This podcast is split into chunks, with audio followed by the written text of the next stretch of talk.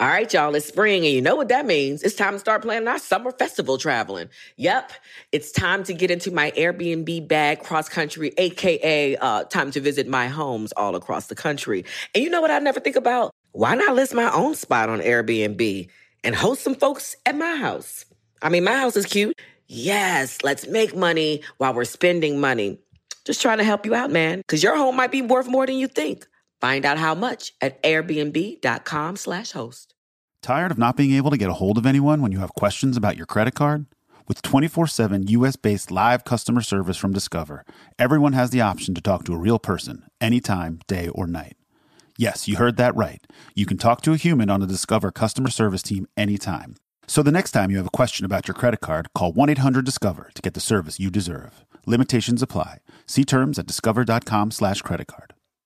Welcome to 500 Greatest Songs, a podcast based on Rolling Stone's hugely popular, influential, and sometimes controversial list. I'm Brittany Spanos. And I'm Rob Sheffield. We're here to shed light on the greatest songs ever made and discover what makes them so great. From classics like Fleetwood Mac's Dreams to the Ronettes' Be My Baby, and modern day classics like The Killer's Mr. Brightside. Listen to Rolling Stone's 500 Greatest Songs on the iHeartRadio app, Apple Podcasts, or wherever you get your podcasts. Questlove Supreme is a production of iHeartRadio.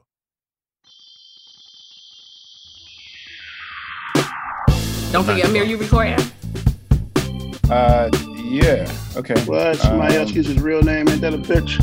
I mean, shit, that's what his mama phone. Oh yeah, that's yeah. Mama Mama named named Clay. Clay. I'm I'm calling calling Clay. Clay. Yes, I am immune. Okay. Yeah. All right. Well, ladies and gentlemen, what can I say? Our guests today are the pride of my hometown of Philadelphia. They are, in my opinion, and I'm very biased, they are simply one of the finest, most talented singing groups in history. Uh, they have made classic records. They have broken records. And when those records got broken, they broke records with their own records. Three singles, three singles single-handedly have occupied the number one spot for 43 weeks in a row. That is no small feat when it's just spread out through three singles. Um, only two other artists in recording history have achieved that feat. And no, his name isn't Michael Jackson. Elvis and the Beatles. Yo, to be alive to watch Beatles fans cry over End of the Road record breaking Beatles. That was one of the most craziest days I've ever seen. We can call them the last true R&B group. We can call them the forefathers. Uh, we know that every any any group of individuals that call themselves boys band, they know they owe this group everything from NSYNC to BTS. They owe them greatly. Please welcome to Questlove Supreme, finally, the one and only Boyz II Men. Yes, sir. Yeah. There you go. It's, it's, We- y'all, y'all it's finally because we only got one call. Right. Damn. Now, Wait, wait, wait, wait. Hey, yo. Is this is this Yo, gonna check- be? yeah, yeah, check. You know, hey, hey, you know what type of conversation it's gonna be? Like, Wait. like we're we're high school, We- like, like That- yeah, so- yeah, it's gonna be real. Wait a I minute. set my ass back. Wait a minute. Wait a minute. Fonte had a look on his look at Fonte's face right now. Fonte's Hey, like, I'm all just- right. The Jill Scott episode went somewhere. The music episode went somewhere. Boy, listen. Oh, This is about to go somewhere. You want us to call Yeah, Tariq? Should we call Tariq? Oh, yeah. some? This is this is this is as real as you're gonna get. Like we, you know, Oh we only we only know one way to talk to each other. So, I'm, uh, yeah, ready, I'm ready for this, boy. Let's I'm go. ready. Yeah. Actually, wait. I my first question. People are dying to know. What the hell did y'all do this sudden impact? What did we do? I don't know what we Sudden did. impact. We tried to. that wasn't our group. What? No, I- Well, I'm- I'll tell you what. If I'm you playing- really want to know what we did, we tried to save him after Mike Bivins got rid of him. We tried to sign him to Stone Creek in Philly and took him over to Tommy Mottola, and he said, "Oh hell no!" Then somebody named the Backstreet Boys came out, and then they disappeared. Wow. If you really want to know what happened, Motherfucking Nathan Morris, love it. everyone. I love Thank it. you. I, I can tell it's going to be a classic interview Yes. already. No, where, where are you guys right now? I assume that, and I know you guys get tired of asking, like when people see you individually, like where the other group at, as if you're attached to the hip, Yeah, like we're Like- conjoined together. Like, no, right? Because I can never be nowhere without right, where's Tariq at? You know, right, and right, exactly. exactly. Well, so we're- where, we're where are you guys right now? I'm in LA, Juan's in Vegas, and and uh, Nate's in a big old house in Tampa, Florida, sitting by the A river, big old house like everybody else. Everybody else should be in a big, big old house too. sitting by a lake, watching. I'm in a pretty- I'm in a pretty nice flash size outside All right, I see that. When when okay, based on the reality that we're living right now, when's the last time that you three were physically in this in the room at the same time? February. I would tell I would March. tell you this. Yeah, March. But I'll tell you one even crazier. When we left each other in March, by the time we got to May or June, it was probably the longest that we've ever been apart from each other since high school. Mhm. That's what I was going to say. What's has this been the biggest break that you guys have had? But since- yeah, without a doubt. Without seeing each other or talk, yeah, with physically, yeah. We went on breaks, but we saw each other. We hung out. Juan and Shawn used to live around the corner, stuff like that. But like physically being apart for this long, it's the longest. I missed the hell out of those niggas. So Yeah, yeah, how how does that affect, especially when you've been singing together for so long, for so consistent? How does that uh, affect you? Like when I hang up, I'm about to, we're about to do like our first root show in eight months, and I'm actually nervous about it because like, uh, like we're we're gonna have rehearsal, which is, I mean, we did it so much that Wow. the automatic pilot was good, but like, Wow. how does it when you're not in that rhythm anymore? Like, how does that affect? I mean, We don't know. We ain't never Yeah. did it. it's never it's it's never happened before you know what i'm saying but but like you said you know uh groups that have been together for this long and you know working together we we pretty much know our roles we know what roles we play so you know i'm pretty sure it's more it's it's autopilot pilot as well um it's just you know getting in the room together and and you know remembering our notes and the steps and all kinds of stuff like that that's the only thing but for the most part, man, this is this is weird. You know what I'm saying? It's definitely weird, but you know, we got to make the most of it. Is is this a welcome break? Most most artists that I talk to say like, this is the first real sleep I've gotten. This is the first like, I mean, mon- monetary issues aside of worrying Yeah, about you know yeah. how your life is going to be affected. Like, is is this a welcome break or is it just like I mean, I, I think it's more individual that that that that question to be answered. I mean, for me, I think uh two months that's that's a welcome break for me. You know what I'm saying? But after two months, I'm ready to see. The, I'm ready to you know be where we where we are. You know, I'm ready to get back on stage. I'm ready to see my brothers. I'm Mhm. ready. You know, what I'm saying you got to have that that that energy flow of people that are like minded around you and and create the same way and think the same way musically around you. So after two months, I'm like, yo, it's I I, I gotta I gotta do it. But you know, it's it's it's welcome for about two months for me. I don't know about everybody else. now you're just antsy to get back to yeah. whatever? I mean, yeah, I mean, it's it's the same. So I, I think we were all due. There, there's there comes a, a- a ceiling. that, You know, you, you tour after a while. You, know, you want to say, okay, you know what? Let's let's let's fall back for a second and, and kind of like you know look at our houses for a little while and, and go food shopping and do regular normal stuff. Because I think with us that that's the the balance that's required for all of us. We've we've never really been about, and you know us, Ahmir. We've never been about all the the the, the you know the spectacle and all that other Mhm. stuff. That just came with the job. But for the most part, you would see us driving down South Street. You know what I'm saying? Like, you know, in our cars, getting some music or, you know, getting some food or just hanging out or whatever. That's just what we like to do Right. you know, and, and, and the stage is is just another persona that when you know when we're on stage, we go off and we do what we need to do and we sing and we jump around and we act like fools. And then after that, you know, we back to just being normal Shawn Wanya and Nate. You know what I mean? So, you know, that that's that's always been the ebb and flow.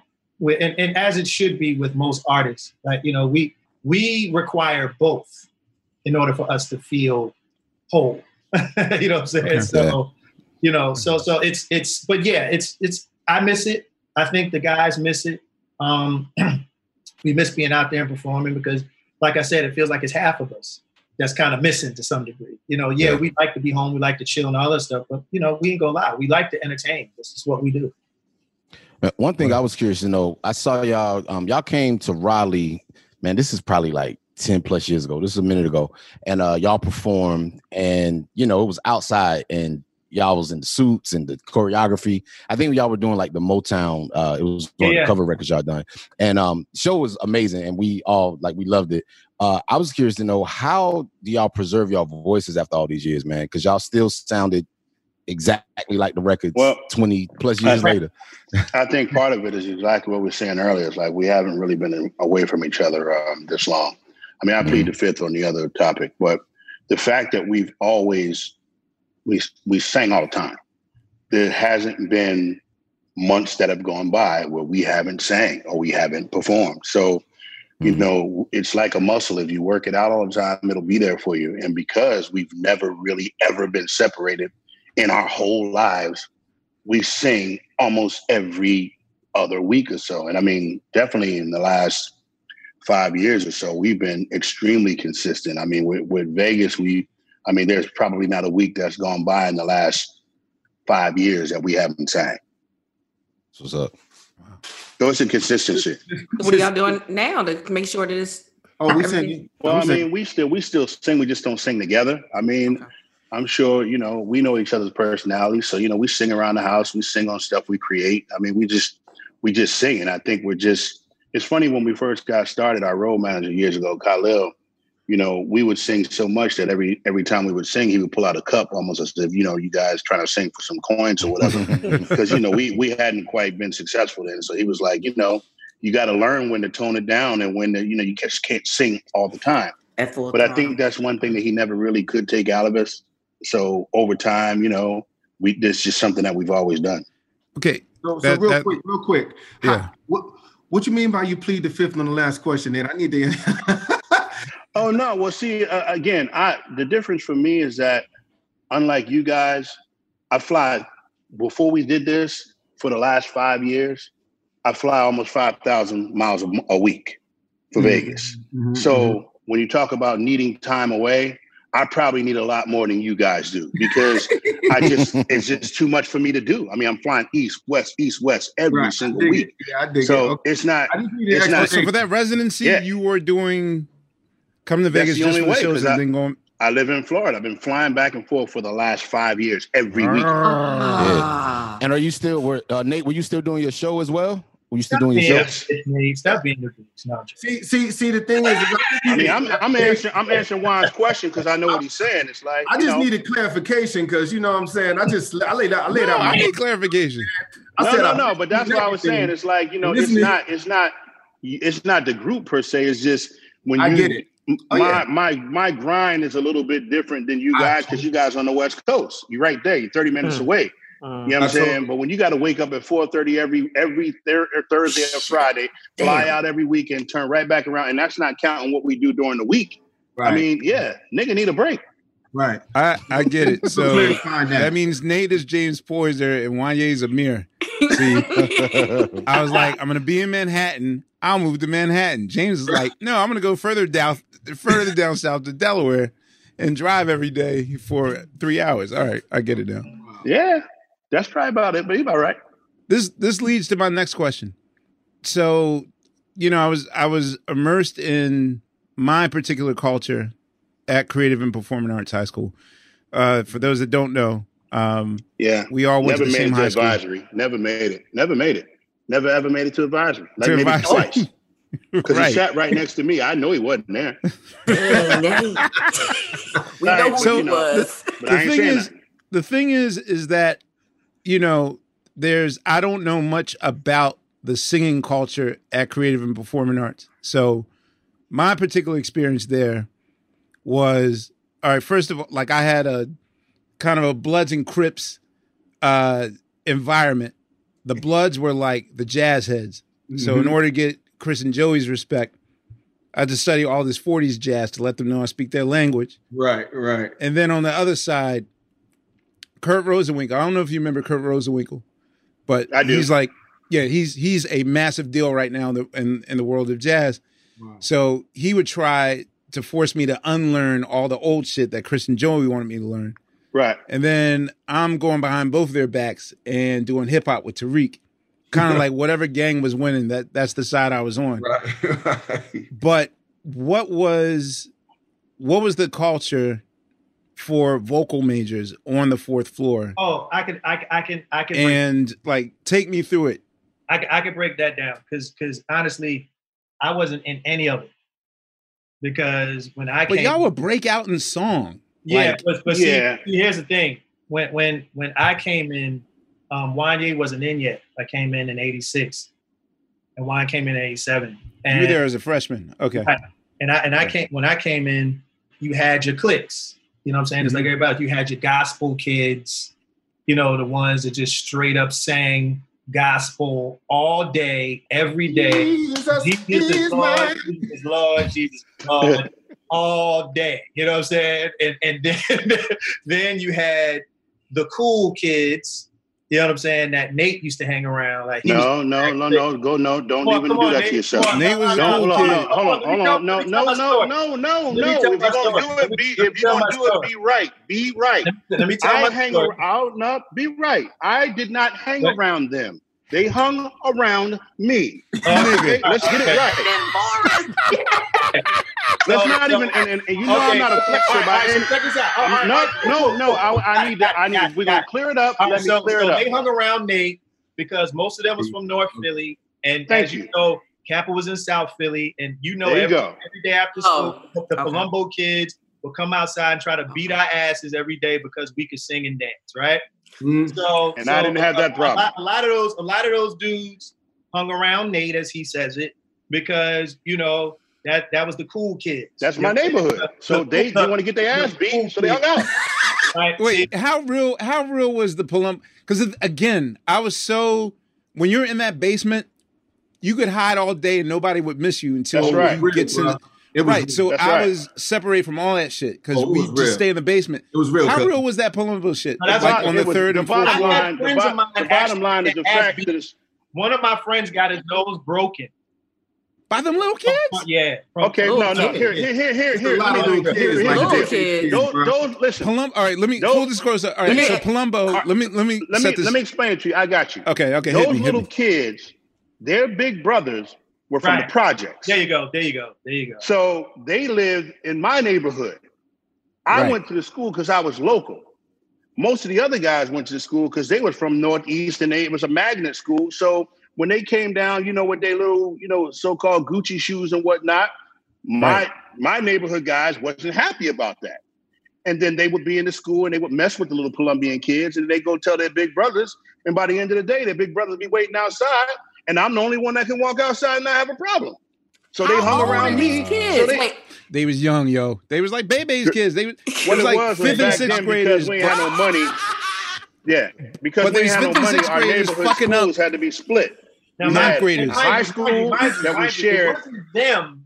It was their bigger brothers. That was Right. our but age. I got you. But, You know what I'm saying? So, so it wasn't the actual Palumbo. A lot of little kids. kids. but they was causing the issue though. yeah. It- Well, what it was was the school was it was a big high school, one of those older schools, and you know it's a it's a, a neighborhood with no money, so they split our high school at the same building with lower grade kids that were like seventh and eighth grade. Oh. So they were on one side of the building, we were on the other side. and they didn't. those upper crusty so-called CAPA choir people that like to, you know, mess with little broke kids would call them all kinds of names. They go home and tell their family, and then they'd have to deal with it after school.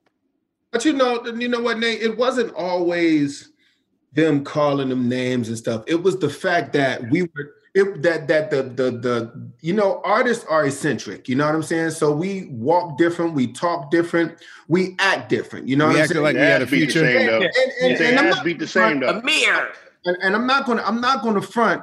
I mean, of course, there was some interaction. I'm sure the interaction escalated it to be what it became. But the thought process behind it is there was a lot of fucking kids in that school.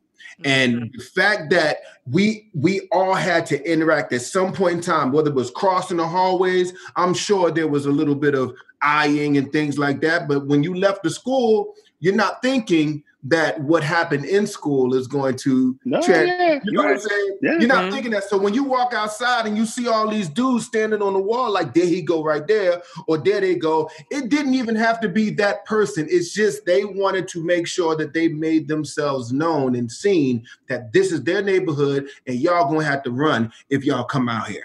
That's Right. what it Or, or just No, stop shit being was so like secret? Anyway, I digress. I digress. Um, back to the to the vocal culture. There you go. Um, Oh, that's Oh, I forgot. Okay, I forgot. So you had the so-called. This is my favorite episode Yeah, yeah, already. you had- you had- had- I just said the same shit. you, you had you had the so-called cool kids, right? That Right. Mm-hmm. all hung out with Nate, and um, then you had the geeks, right? The nerds, right? Mhm. The spazoids, the the un, the, Okay, the, Shawn. the deplorables, the guys Yeah. that, I don't know. that- Wait, that wait, wait, didn't- time out, Shawn. that- I don't. You weren't a dweeb. Nah, I was. you was pulling Johns though. I was. uh, Nah, he was Yeah, he he was was- pulling wasn't. he was pulling Johns when he got in the group. Oh, We all was we all was I know that's we right. all was All right, pulling never mind, never mind. I see. Never I see. No, no, no, no. Let me let me explain. I don't think I That's got very- enough of That this. was very true, which is one of the reasons why one of the reasons why I had somewhat of an issue because listen, I was the same nigga when I went into school, right? Right. I could sing the same. I hung around the same people, even when I was in the group, the whole nine yards. Not really though. Get in the group, you know that show February 14th. And uh yeah, the one y'all cheat with the sparkles. yes, yeah, okay. yes, You yes. ain't really with the cheat. You know what, nigga? If you had some sparkles, you put them bitches out there too. I ain't Stop never playing. gonna let that shit Yeah, down. Ahmir said y'all had the whole outfit since high Oh, school. yeah, we had the Oh, had yeah, no, it. we. Oh, listen, listen. Yo, me and If- Rico, if you- gonna kill that shit, boy. They, if- they had if- sparkles in their hand for like. Let me tell you something. If, if you and Boyz II Men, you going all the way. That's the only way we know how to do it. All right, yeah, yeah. So right, to, to- to bring our to, to bring our people up to date, there was a Valentine's Day uh, performance in school, and you know, this is the moment where you felt like, all right, now we about Yeah, to you kill thought shit. your This is- instrument was just going to do it. Nah, Yo, it's gonna be on, nigga. It's gonna be on. Because you need some sparkles. Yo, I, as shit. I lied. I lied to you not. Nate. He ran into the sparkles. Yeah, I ran- lied to you not. Them Like niggas got beat by sparkles. He's very traumatized by this, y'all. This No, no, go ahead, go ahead, go Yo, ahead. go ahead. I gotta hear so this. Go ahead, go ahead. no, but I'm I'm dead serious. When y'all walked on stage, I was like, "Oh shit, they're like a real group. Like this isn't unique attraction Mm-mm. anymore. This is this is like a real group." And the thing was, girls was screaming in the audience like it was Ed Sullivan on the Beatles, Absolutely. yeah. and I was like, "Yo, but dude, like." I just sat next to Wanya this. still might owe me 75 cents. Like this, Right. this is still Yeah. them. They're not Yeah. a real group. They're, they're- but for for Yeah. that for that 10 minute performance, y'all y'all transformed into like it, it was like the Jacksons came to school and shit. And I was like, Mhm. wow. Let me tell you, dude. Honestly, we didn't really realize it until that. Ha- it was. It was one of those things where I think the same way you felt it at that moment. It's the same way we felt it, and we literally had no idea None. what the hell was happening. None. that, no. oh, wow. I mean, it's, yeah, it's that, that was a it's that- transformative moment. It's it's crazy you bring that up because I mean, like Shawn said, it was girls that you know. I'm pretty sure we all tried to like you know send my holler at during the year. You know what I mean? And Mhm. they basically gave us no attention whatsoever, Word. bruh. when we when, when the because you remember the principal came and stopped it. Yes, he was going to stop it because right. riots were about to break out. because it was so loud. The crowd was like, Right. "Boy, this is not a concert. This is not." You remember that? Yeah. and we That's was so like, funny that y'all uh, remember yeah, this. it is. In our poses, looking stupid as shit, trying to. Yeah, we was rolling like. Wait, that's really weird. get a I finish thought I was the shit? only one Like, that remembered this really? moment. I was like, I wasn't even going to bring it up because I'm like, oh, they don't remember that shit. Nah, So nah, she- dude. Let me tell you something. We talk. We used to talk about it on the tour bus all the time, dude. Like Juan said, and Shawn said, nobody wouldn't talk to us, dude. We we all had our own little cliques, but when we were doing Boyz II Men stuff, because everybody in the group in the school could sing, you know, Amel could sing, like everybody could sing. It was just like, okay, well, everybody could sing, but it wasn't just in the school. It was after school when we stayed there till ten o'clock at night or when Yeah. we uh-huh. went down the subway at 10 o'clock at night. It was all that stuff that that put us a little bit ahead of Mhm. everybody else. And it became normal for us that that's o'clock. just the way we're supposed to do it. Yeah, we didn't stop at three o'clock, and it was just crazy because those girls, man, after that performance, the same girls, I remember them, Khadijah. She, It's She pulled personal. out the name. she said, look, look, she sat right next to me, right after the right after the class, and she was like, "Why you didn't give me a rose?" And I was like, "Bitch, why you didn't give me a number?" I I'm not gonna make it. Yo, man. Hey, I'm telling you, I'm. I I'm here. love you, this. you know, you know how important it was to like, you know, bag an upperclassman. And I was like in the in everywhere. tenth grade, and I had That's an life. upperclassman for a girlfriend, like a straight senior, like right, Yes. like weeks after the show, like I had a, mm-hmm. a baddie. Mhm. So y'all went from on, virgins to not vir. But I'm, I'm gonna tell you what's crazy though. When you look at when you look at the whole musical landscape of the school at that time, it's like you know we used to try to do new edition stuff like that and sound modern, and that was kind of our niche. But like you guys' stuff was interesting to us because it was like Yeah. our pa- we knew it, our parents would hear y'all do y'all jazz stuff and be like, "Ooh," and we'd be like, "That's my friend." Like he's not playing no old stuff. Like, and it's, Right. it's it, you could you knew the vibe because it was like if older people fell in love with you guys' and stuff, it was fire. Not that young people didn't, but Mhm. we couldn't mentally soak in all that deep jazz stuff y'all had going on. So we would just watch and watch older people just lose their mind. Like these guys are so deep in their in their gear, you know, they're you know so rich, and we be like, we can't even read half the music, the stuff that they playing. It's like it was it was interesting. It was you guys were more cultured than we could ever get Right. at that mm-hmm. age mm-hmm. in our mm-hmm. life Very musically. And, and, and let me tell you That's weird. too. Let me tell you It's- it's- something else though, Ahmir. Like even now, like we will we would tell people in interviews that those four years were probably some of the best years, arguably, in that school because I agree. so much talent came out of those four years. Mhm. That it was it was something going on. Can you Yeah. talk about it real quick, Shawn? Because it's, it's common knowledge to y'all, but to the rest of the world, people don't know what came out of CAPA. Like, can you just I talk mean, about some of the it, it was talent? us. It was Tariq and Ahmir. It was Amel Larrieux.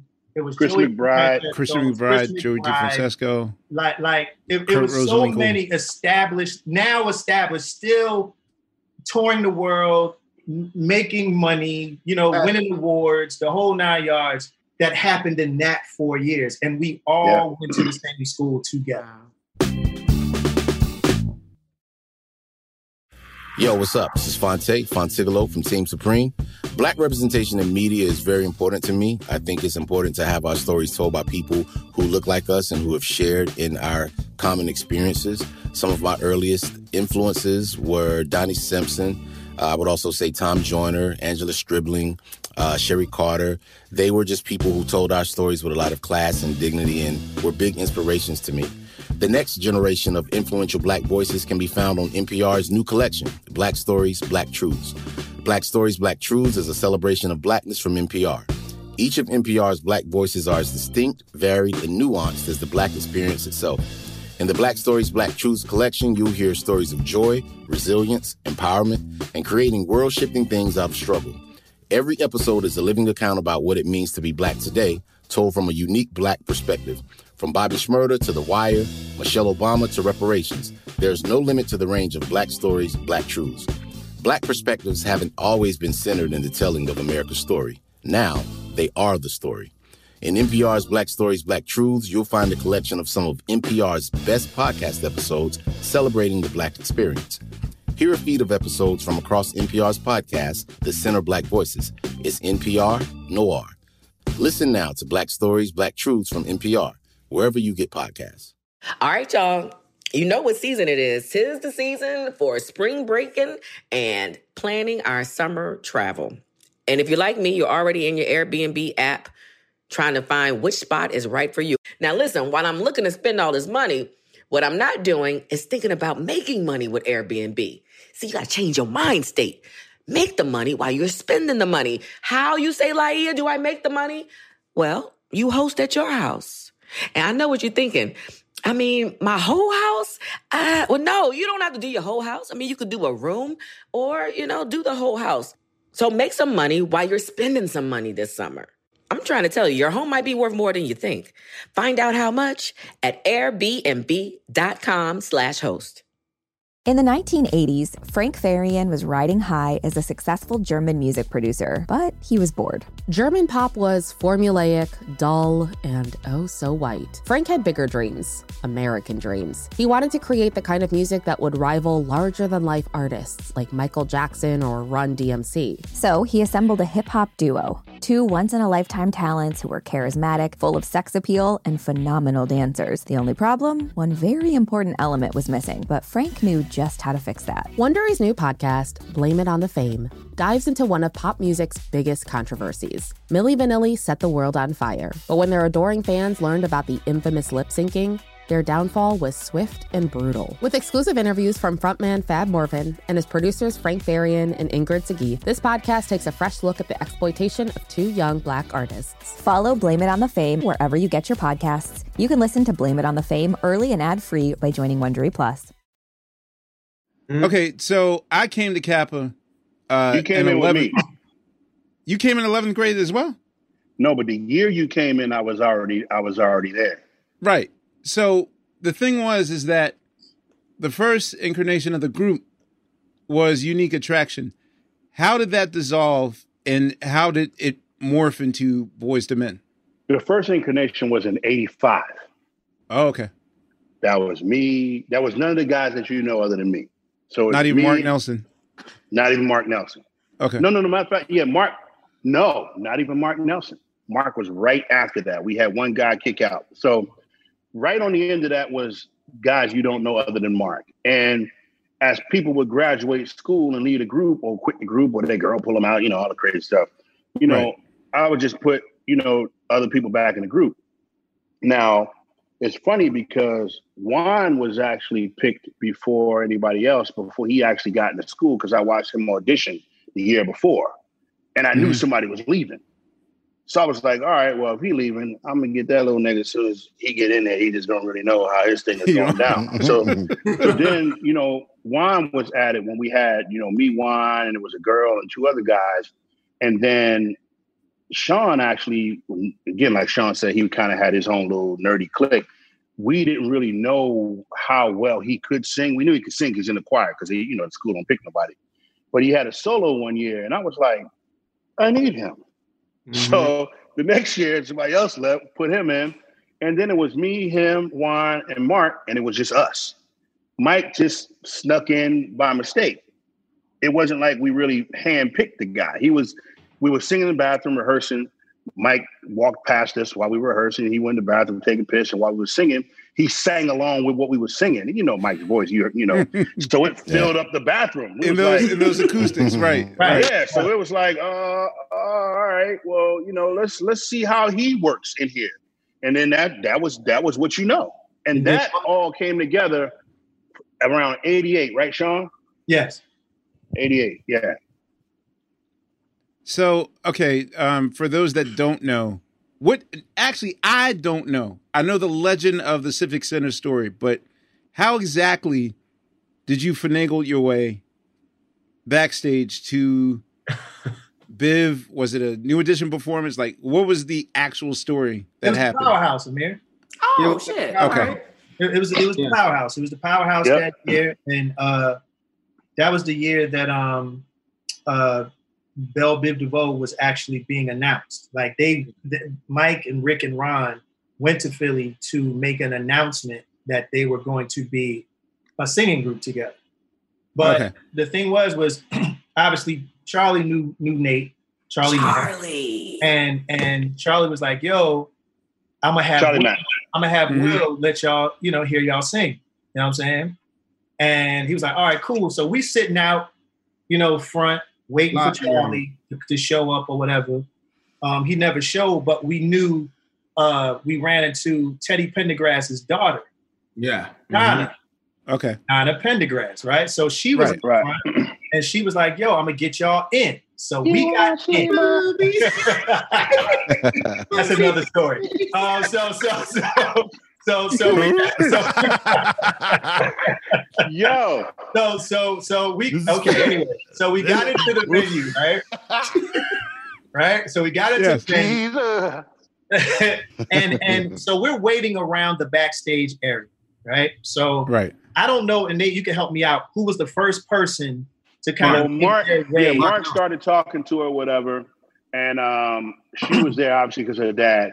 So she had a friend with her, and they had one extra pass. I guess it was somebody else who was waiting for. it. So Mark kind of finagled the pass from him, and he went backstage, and they were kicking it, whatever. And then he borrowed one of theirs and came back out, gave it to uh, to uh, one of the guys. Then we kept switching the pass back and forth till everybody got back there. And by the time we got back there, Rick and Ron and them was coming off stage because they was actually hosting the show. So they was coming off stage from introducing the group. And um, when they came off stage, it was like, um, yo, uh, we asked Ricky first, like, yo, dude, we got, um, you know, can we sing for you? And he was like, you know, y'all got a tape, you know, tape back then. Y'all got a tape. Mhm. And we was like, nah, we ain't got no tape. We could just sing it right now. He's like, well, you know, y'all got to send us a tape. And then Ron was like, yeah, well, you know, y'all could send it. He writing the address. And I was like, man, fuck that. So I asked Mike, I was like, yo, dude, can we sing for you? Mike was like, can you do it right now? We was like, yeah. He's like, all right, cool. And we just rocked in the uh freaking uh what was it? I can't remember. Rain. King's Stand Yeah, Rain. in Can't Stand the Rain. and Acapella. everybody was Ooh, standing you around watching. that. And by the time we finished, Charlie showed up. And it was, I'm talking Wow. about Keith Sweat. Look, Keith Sweat was there. When we finished, uh, surrounding us was Keith Sweat, Paula Abdul, Cherrelle, Yeah, all of like Wow. uh, Will yeah, Smith. all the hot art. Yeah, Yeah, no, Yeah, Will came in crazy. after. Like, After, we, finished, finished after singing. we finished singing, Will As soon as came. we were finished singing, Will came in with a Yeah. red leather jumpsuit Yup. and and his, and his herringbone that said Fresh Prince. You know, Mhm. Yeah. coming in and with, with Charlie. And then that's and that's then that. um, yeah. what's funny is after we finished, Rick was like, "Well, you know, y'all still got to send us a tape." And Mike was like, "Nah, y'all niggas ain't got to send me nothing here. I'm gonna be here at this time." Da, da, da, da, da, da. Called me in about a week and a half, and that was it. Wow. Wow. Hmm. It just to hear that story, it's almost like creative Russian roulette because if it's five minutes, if it's had Charlie Mack showed up in time, it would have Yeah. been a whole different trajectory. Absolutely. Like Absolutely. any Absolutely. anybody standing backstage could have had it could have been a different result. That's real Right. talk. That is Like everybody crazy. learned That's something Charlie, different. Charlie too. Mack learned That's at that Charlie. moment not to be late. We learned not to depend on Charlie Mack. See? Oh, That hey, that Nate, you know, hey, you know I had a, this same conversation with Charlie, and he denies this whole story. of course he did. Of course he is. Nope, Like he, that's he all right. For completely real? denies Nope. that this is ha- no, no, no. See, you know, Nope, Charlie, nope, no, nope, no, no, no, no, no, no, no, no, no, no, no, no, this No way. way. yeah, yeah, yeah. And first of all, Shawn, you know what's funny is that Ahmir, check this out. We not only did we have to get backstage, we didn't even have tickets to get in. I can't even remember how we snuck in the building itself. Yeah. Right, right. It's quite a few Crazy, people's crazy. story for Powerhouse, though. You know, Crazy, Powerhouse has its own legacy in that way. Yeah, it Yeah, does. but, but you know what? Honestly, we started to realize that everybody was sneaking in the powerhouse after that. After we told the story, everybody sneaking in the powerhouse. Oh, dude, I hate y'all for this story simply because then suddenly comes the onslaught of, yo, can I spit for you real quick? Yo, can I spit? Because they hear the story and then they're like, can I spit for you real quick? Can I spit real Yeah. quick? And it oh no, just here's happens. what's funny is they do it for us too, and now we be like, okay, oh, give me a chance. Like, I give him a chance. yeah. Here, is, You is there you did it, somebody, and esta- like, "Ah." is there someone established right now that has a story for y'all like, I came to y'all first and y'all didn't hear Yes, me? Oh, we got it's you. a lot of people. yes. People Music- established now who? We y'all. Musiq came to us when we were at the uh the vibing video shoot. we were know, shooting music was vibing. beat by South Philly too, and I didn't even know. I didn't even know he could sing. Yep. He's one. It's it's a couple of them, bro. I Oh, remember. here's Rod- another Rod- poor uh, music. Uh, uh, uh, Rodney Jerkins. Wow. Yeah, Akon, Akon. Akon? Akon, Akon? Akon ga- gave us a gave us a, a CD or something. We was on the bus A somewhere. whole lot of a whole lot of records, bro. yeah, Yeah. we listened. We Y'all was could like, have had Akon. I Yeah. mean, We could have had. We he he would have. He was writing music for us. It would like oh, crazy. Oh, that would have been crazy. yeah, yeah. I Yeah. can see how the voice Yeah, would man. have scared yeah, man, it happens, man. It Huh? happens. It happens. So, Yeah. all right. When the whatever whatever day that out, stands nigga. whatever day that stands in your mind for for officially arriving, Right. what lesson would you tell yourself back then that you wish you knew as as a precautionary tale? I'm only asking this because I, I tell people, I, I told someone like I think last episode I said I spent my entire advance in three weeks, Hmm. not knowing that that was it. Curse and records. right. I, I blew my I whole think- advance on like four stop stopping sprees, and that was it. What lesson did you did you wish you knew then? The first time you got put on, like that first year. Hmm. It, it, it's it's uh, yeah. Well, okay. Oh my I- god! Did, am I, I- DJ Vlad now? No. I thought I knew. I You're in I- the culture. thought had- Absolutely not. You're in the culture. yeah, yeah. I thought I had my. You are I thought I had. DJ Vlad. You are not that. Thank I you. thought I had my business in order. I thought when my group signed a 50-50 publishing deal with Mike Bivins that it was a 50-50 publishing deal. And without me going too deep into it, it wasn't. Okay. So you wish you would have fought for that. I wish I wish I would have known a little bit more at that moment than I knew four months after that because it didn't take much long to figure it out. But it was it was it was a mm. life changing decision that if it was made early for all of us Oh, at yeah. that point, Yeah, four months, five, six years later, things would have been a lot different. a lot different. Yeah. Okay. Uh, uh, well, to ask was the was the parting with Biv amicable? It was, or was it not at first. I mean, I even think we're okay? better So now. to this day, are you fine now? Or Right. We're, we're, I think we're better now, but at that time, it was not amicable at all. No. It was actually the funny thing is is he was literally forced to to to part with us. That's right. You know what I mean? Because it was it was between Boyz II Men and Biv Ten Records. You know what I Mhm. mean? And we were both involved with Motown Records at the time. So Right. Right. you know, he had to make a choice uh, because they said it was a conflict of interest, and he chose Biv Ten Records. Yeah, he had But a it big did not take away from the fact that he had that he had fifty percent of our publishing. and and writers. Was Yeah, uh was Jheryl Busby a part of that? How what role did he play in He was part? an integral part of it. Word. Because You're at, the time, at the time that we we split, it was during the time that town was going through a major transition of uh, being sold right. to a larger record label, and we were a key piece. And we were And- one sign. Uh, yeah, and, and and we let we basically let him know we were at that time we were about nine million records in or eight, something like that. Whatever, it was a lot, and um, you know we saw all of the you know bad deals surrounding us, and we were like, yo, in order for us to kind of continue and make records, you know, we basically very kindly said, well, you got to fix this deal or else we're not making any more records. So in you know, trying to fix the whole situation, Jheryl presented Biv with the Biv 10 deal, Biv 10 Ah, record. gotcha. Because we were signed Well, under actually, actually, that deal Biv Entertainment. was excuse me. that yeah that deal was predicated on Mike finding three artists, which he did. Before we even met Mike, it was set up for him to find artists, and then if his artists were successful, he would roll over into that record label. Which the artist was us, Another Bad Creation, and at that time MC Brains. He had three successful artists, but because we were on the back end of that, like Shawn said, we you know our numbers weren't right for us. Jheryl pretty much said, "Listen, I got this deal with you, but you can't be in these guys' pockets too. You got to figure something out because these mm-hmm. guys are holding up my company now. So Yeah. if they don't make a record, Facts. I got a problem with you. So he jammed him up saying, listen, you can take one or the other.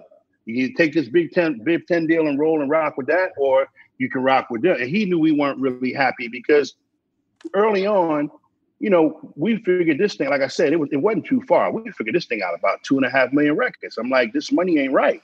So Right. we rolled it out 14 million records, knowing that it was wrong. So by the time we got there, he chose to go with Biv Ten because he he produced his three records that artists that was supposed to, you know, was successful, and then we ventured off. So Jheryl made that split happen. Or otherwise, Mike would still be a part of Boyz II Men in some kind of way right now. Wow. Wow. damn? Sure. So I guess the boy fruit punch didn't deliver too much. No, no, and he, yeah, and he didn't get out much. It didn't get out much. All right. So Yeah. who what what's the what's the uh I guess the the process of deciding what the creative vision is at least for your records. Like, okay, you got a record deal, and I know that you know the characters and and Dallas uh, collaborated with you guys, but who decides? Like, who says that? Okay, let's start off with. I've never, besides the SOS band, I don't know many groups that have thrived starting their album off with three ballads. That's just something I never. listen, listen. I heard, about. I was like, wait a minute, Man, they're that- starting with the man, that ballads Please first? don't go, boy. Woo. Right, Well, exactly. Man. So well, who- you know what? It wasn't Who's- supposed who's to happen that navigating? way. we didn't have any records. Yeah. They didn't know what to do with us. They signed an R and B group that could sing, and they loved it. But once we made the, they did. They, once we got signed, they didn't have any songs. So, like you know, all the songs that was on the first album, if you look, we wrote all those in performing arts. We wrote those in those Mhm. hallways in those Before rooms. we even had like- before we even had a deal. Yeah, before we had a deal, we had those songs done, and they were like, Dallas, we're gonna put you with this group. What songs you got? Dallas had Motown Philly sitting around from the Joyce Irby days, but other than that, Dallas Austin had no more records. So we was like, oh well, we got, you know, we do it so hard to say goodbye to yesterday as a cover. You know, we wrote Please Don't Go and Lonely Heart, and this we like we wrote This all those My Heart, records in high school. So we just start recording them. And Dallas put the production, he produced the record. We sung it to Yeah. him and he sat there and figured it all out and produced the record. And you know, those songs that you actually hear were already pre-written. And as far as the ballads is concerned, you got to people tend to forget that Motown Philly was the first single. It wasn't a ballad. right. Okay. No, I just meant in terms of The record itself. who's the alpha Yeah. that decides. Okay, this is this is the title of the album. This is going to be like that was big. I think, I think was this was yeah, that was big, and, and I think you know him talking to us, he kind of understood our strengths, in, Mm-hmm. in in the albums specifically. This this specific album, Cooley High Harmony, and the ballads had such a, a presence Mhm. that we all agreed that you know the the adagio side mm-hmm. was the best side. You know. That to- was from that was the performing arts we stole. right. Like- Right. like You know what I'm that, saying? yeah. So, so we want we wanted that just as much because those hit different with us. You know what I'm saying? And and it hit different with our friends. We would bring friends over and stuff like that. I mean, they loved the, the ups, but the ballads just kind of it, it, that kind of made it real for us. Yeah. Y'all went through that Yeah. list kind of fast. I'm just curious. Those songs that you said that you wrote in high school were what? And then how did that division? I'm so curious. The songwriting process and the division of Well, work. Nate Nate wrote "Please Don't Go" and "Lonely Heart" in school. Uh. Right as we were going along with the process of doing the record, you know, we started coming up with ideas. Uh, Wanya and Nate wrote uh, uh, Well, no, me and you, we wrote "This Is My Heart" in school. This is my heart. Me, me and what? Yeah, I wrote I wrote my part on the train on the L, That's right. And then I came and, in. yeah. and Juan wrote his, you know, the, the loving and kissing and only time. Mhm. Like, like he he, you know what I mean? Like, and and and he wrote that in the studio. Me and And- Shawn wrote no, Motown Philly in my no, Yeah, me and. Shawn, That is yeah, me Mr. and Nate wrote Walker's room. we wrote we wrote that in Mr. Walker's room, bro. I promise you. Which one? Loving and kissing and holding you Yeah, tight. I think I remember okay, that. Okay, No, Right, yeah. okay, you're right. You're Ah, right. Mr. Walker. Yo, so just, know, Mr. Walker. Yeah. so just to Yeah, you know, reiterate, you know, you know. Which just to reiterate what y'all said earlier for for the novices, for people who just listening, y'all wrote these songs in high school, and yet and still you only got fifty percent of these songs. Yeah, but, and, Absolutely. but see, Okay. and that's when that's when you look at like me and Shawn sitting in my backyard, right, Motown Philly. You know, when I mean, again, I give Biv all the credit for you know a lot of the creative stuff. You know, the idea of creating a song called Motown Philly, the idea of coming up with a song called Oh Ah. Titles and concepts are great, but mm. none of that That ever ain't songwriting. entitled you to having fifty percent of my mm-hmm. song, and that's mm-hmm. where things started to go left. And we, you know, we looked up to him a lot. So our thing was, you know, that's our guy. You know what I'm saying? It's cool. We understand. But once we start to realize money is coming through and we still in South Philly, something's got to change. But I don't want to get back on the negative. I'm going to stay more on the other stuff. As far as the songs, like I said, me and Shawn did Motown Philly in my backyard. And then Wine, we was we were all sitting in my brother's room, and, and like I said, Biv came up with the idea. You guys need to write a song called "Oh Ah," and niggas was like, "Oh Ah, what the fuck?" So we was like, um, "Who gonna what, Injection, what, fellas. ah, what, just Injection, oh, ah." fellas. Nobody wanted to write it, so we sit there. We we all flipped the coin, and Juan lost, so he had to write it. So he started writing the Wow. song. We all went back in the studio. I wrote like, it on the next toilet, son. both, both Is that- versions. I was about to ask, yeah, which one? hey, is both Both versions. versions. The remix was The fire. remix. Yeah, I was gonna Like, say I, The I'm the remix. remix person. Yeah, The remix, remix was was, I. I, Shawn. I, mean, I think me and Shawn did the remix. I think. Yeah, we did. I did the track. Yeah. Anyway, Juan Ah, started man. writing it. He came to the studio, and um, he couldn't finish it. So he's like, "Yo, dude, you know, No, no, I finished it. I finished it, but you said it ain't nasty. Y'all Oh said yeah, I said it ain't nasty enough. And he was like, he was like, well, dude, I mean, you know what? What are we supposed to do? I said, give, give it here. So I rewrote some of it. Yup. I rewrote it and wrote more well, parts of it.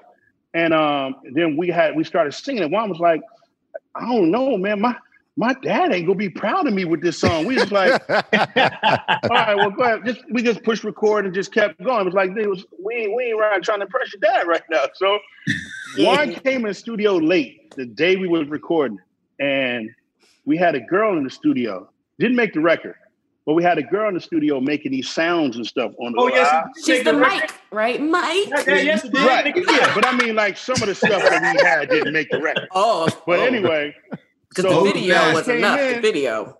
Juan came in. I was I was on the console. Juan came in and he heard the girl. And he looked in the booth. Was like, what what what is what what's this? What what is this? He's like, oh, we're just trying to you know get the song where it needs to be. He's like. Dude, I told you, my dad ain't gonna be proud of. It. And he ran out and slammed the door. Me and Shawn looked at each other like, "All right, try it again one more time. Where you go from the top?" Just kept kept going with the song. So again, most of those songs, almost all those songs except two on the first album, we all wrote either in high school or on the way to the studio or in houses getting ready to make that record because Motown had no songs for us. They didn't know what to do with us at all. Wow. So, how difficult was the the transition in your personal lives? Again, I can only speak from experience that your life drastically changes, and probably the people that change the most on you are your are, are family members, like people that are close to you, and whatnot.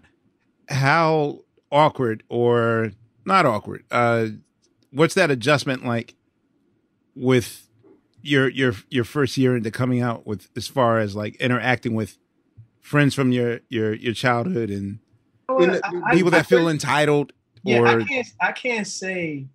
I can't say that there's been like some melodramatic, like change personally from people that I knew. The people that I knew were actually in support of me even before all this stuff. okay So when it happened for me personally, they were like, "Okay, that makes sense," because I was the kid that was in the Philadelphia Boys Choir at eight. You know, Okay. and I did these things and that, you know, all that other stuff. So when it came down to, oh, I'm in the group, yeah, you had a couple little knuckleheads. It's like, oh, nigga, I don't believe you until you know it all happened. But it Right. was never like, oh, nigga, you know, give me some money or, or some credit. It was it wasn't a movie scene. It was it was it was all it was all supportive in the sense where when I came back to my neighborhood, everybody was like, yo, what's up? And I would sit in my old stoop just with my, you know, the same friends that I had, and we'd hang out and kick it. I don't. I think it's the same with everybody. I mean, no one. Not me, cuz. nah B. Not, Yeah, go not ahead. me. Yeah, I was the same way. Not me, cuz. nah I had everybody like, Team yo, dude, like, yo, you, you supposed to come, you you supposed to get us up all out of here. And I'm sitting here going through it because I'm a logical thinking guy. So I go through my head, I'm like, and I asked this dude, all right, it's five of y'all out here. Let's just let's just play this game for a second with you. I'm supposed to make it and come back and get all of y'all out. So if I come get all five of y'all out and give y'all all my stuff, y'all gonna be gone and I'm gonna be back here on this corner by myself. I'm not gonna be here by myself. I'm not giving y'all nothing. Yeah, And that's yeah. how that went. Well, with, with me it was with me it was a little different because now I'm from the project. I'm from Richard Allen Project. Richard Allen And yeah, and now um, Northern Liberties exactly. Now- Yeah. exactly. Now half a million dollar homes. exactly So so so I'm from Richard Allen, and um, a lot of people that when I became um, famous, um, they were my age. You know what I'm saying? There was a lot of cats that was my age, but they were doing other things. You know I'm saying they were street pharmacists. You know what I'm Mhm. saying? They were, you know, they was hustling. They was doing all the different stuff, but they always supported me. You know what I'm saying? Once we became, uh, uh, you know, famous, uh, to, to sort of say, sort of speak. Um, we actually, you know, when I would come back, every time I would come back, somebody was in jail or dead. You know what I'm saying?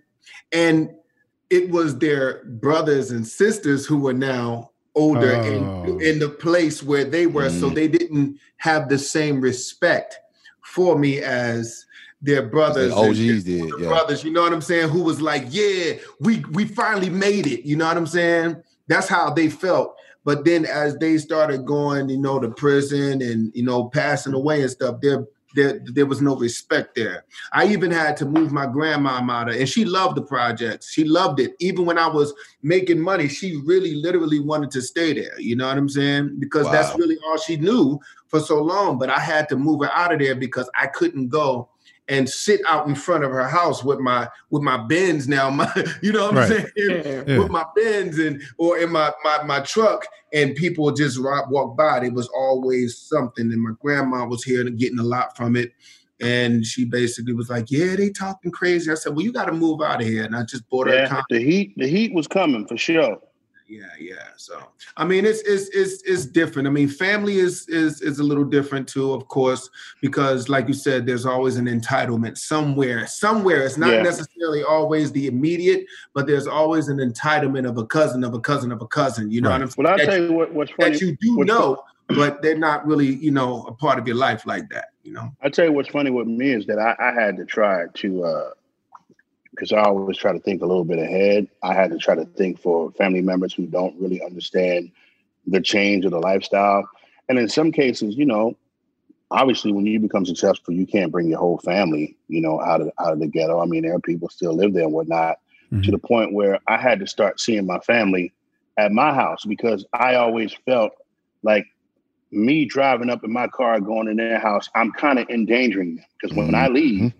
Whoever saw that car pull up is like, well, why Right. was why was he going in there? What what's in there that I don't know about? So I Mhm. would always have to wind up having my family come to me, and I had to kind of pull up from going to see my family, just not Yeah. to put them in those spots. Yeah, it's a controlled environment if they come to see you. Yeah. Yeah. exactly, exactly. How how burdensome is in the end of the road in in retrospect? What you mean? In what way? In what How burdensome is it? Like, like I understand what he's saying. Is it an Basically- eye know what he's saying. Is it is it how do you feel like No, no, no, even when it was happening. When it was happening, you know, okay, so I was obsessively reading Billboard. Like this is right before we got put on, so I was always hanging in industry circles. I was interning at Ruffhouse. Right. So when it got to that 12th week, like every 40 year old white guy was like, yo, they're about to be- break the Beatles record. It was like Santa Claus no wasn't real. You had no idea. No, for real. There, there was like, it was like Santa Claus wasn't real and they're Oh. going to break this record in the next. And it happened. Like, did did it feel any way, or was it just like, eh, yeah, it's We number didn't one? even Bro, think when about we- it when we got the because we didn't news- know. Yeah, when we got the news, we were in London, and you know we were overseas most of the time that End of the Road was doing what it was doing. So when we finally got the news, we were literally ten minutes in going to on, on stage at the Hippodrome in London, England, and someone told us, "Hey guys, you know you guys broke the record. Uh, you know, longest number one, blah blah blah." And we were like, "Oh, cool." And that And was then we it. Wow. and we went on stage. That- that- I, I, I, I think it was more so. I think it was Very Philly. honestly, we, we we didn't really know how much it meant. Like again, the same way we were in high school was the same exact way we were in the business for a long time. It was just find a song, learn the song, sing the song better than any damn other group can ever sing it on the planet, and keep doing it again and again and again. And every single day, that's all everything was about. So all the other stuff that was going on, that didn't even matter. It's like, okay, well, now we're finished. What time is rehearsal? Rehearsal's at seven. We got to get we got to get these harmonies right for the next thing. It was just Mhm. never a time to even think about that. We just didn't know how big that was. Right. And and the funny thing was is at the same time, it's if we were if we knew that the the, the record even existed, like you said, you were around that circle, Ahmir. So Mhm. you know what I mean? You people were saying, Oh God, this is about to happen. We didn't even know that there was a record that existed that needed to be broken. You know what I'm saying? Yeah. So if we were like waiting for it, like, oh, we're about to do it, we're about to do it, yeah, we Yeah. did it. You know what I'm saying? we we Yeah. couldn't do it. Wah, I guess if you're living it, if if you guys are actively working, living it, and I'm observing it, it's different. Like at that point, I was observing it. So for me, like me observing those first two years was just like, wow, like someone that I actually know is doing Killing it. something. Yeah, doing something Yeah. fucking big.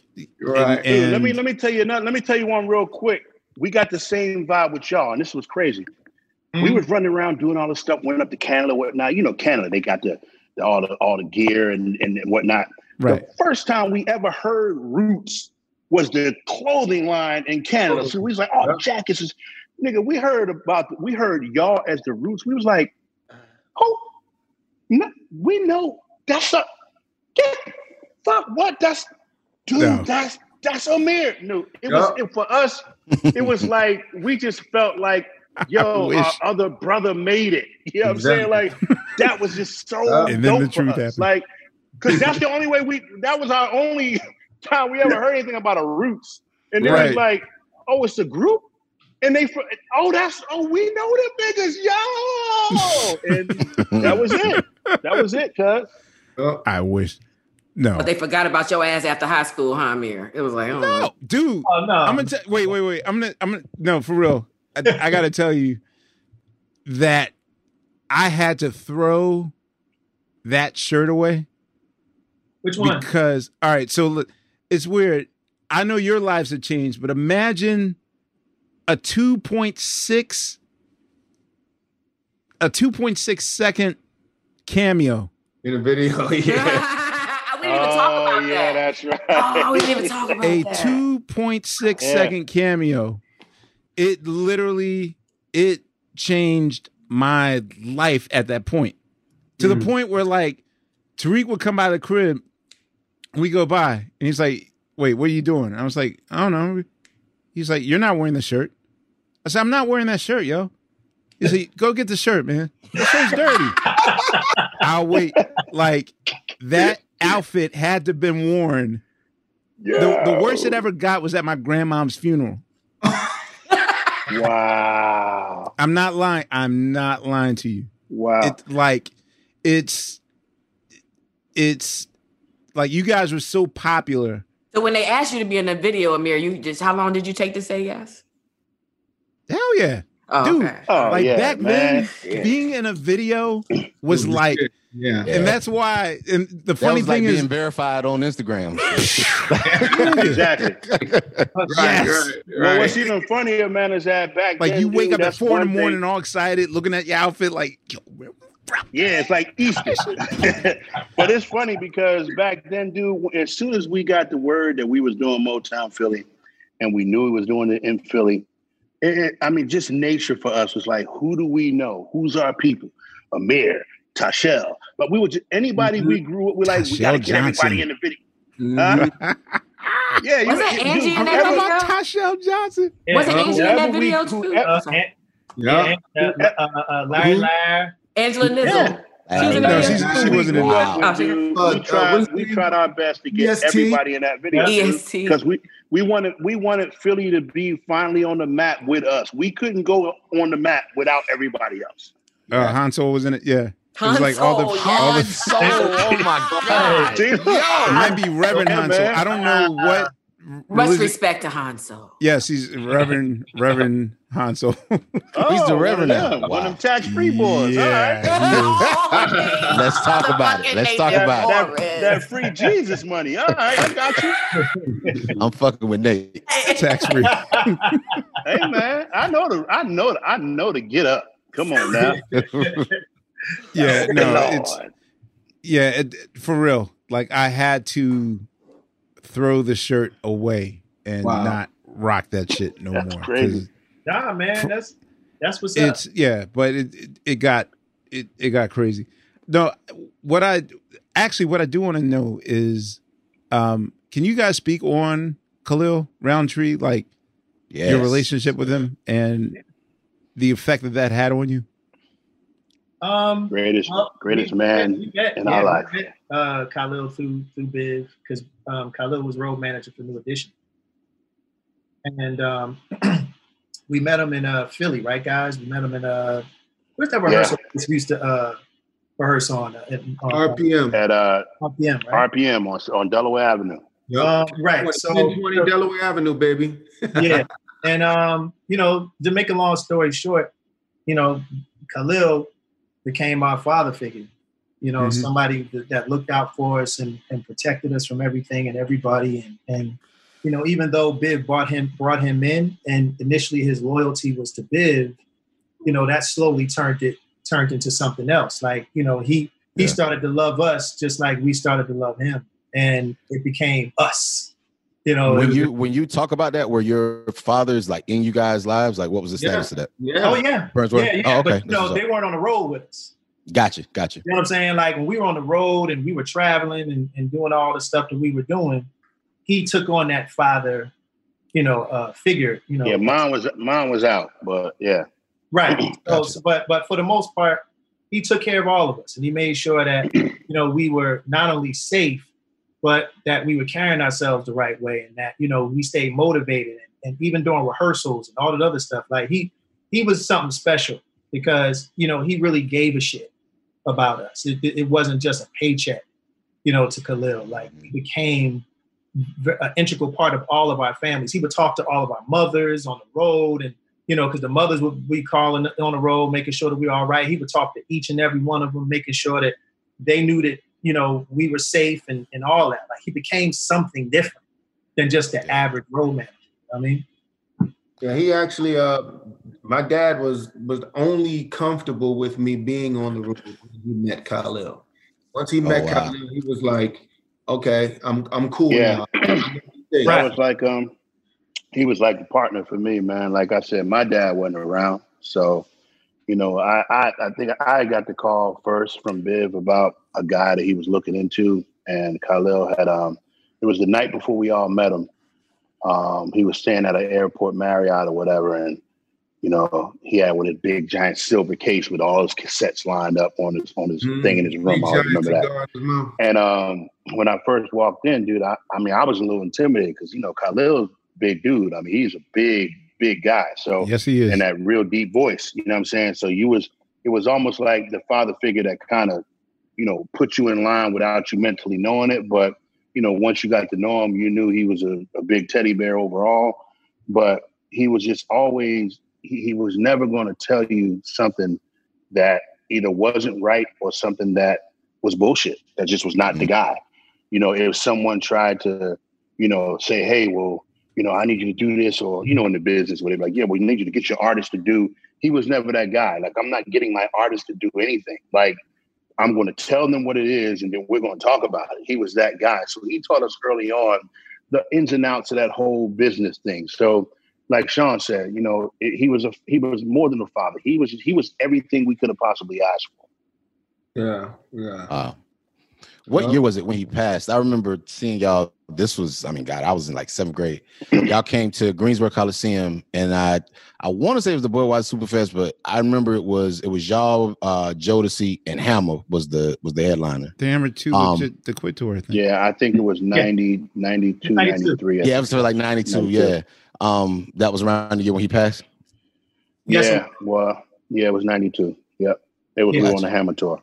Yeah, it was in Chicago. Uh, we just finished uh, playing the Rosemont Horizon. No, and and and what was funny is we all kind of like uh, uh, kind of keying on this particular moment, the night that he passed away or got murdered.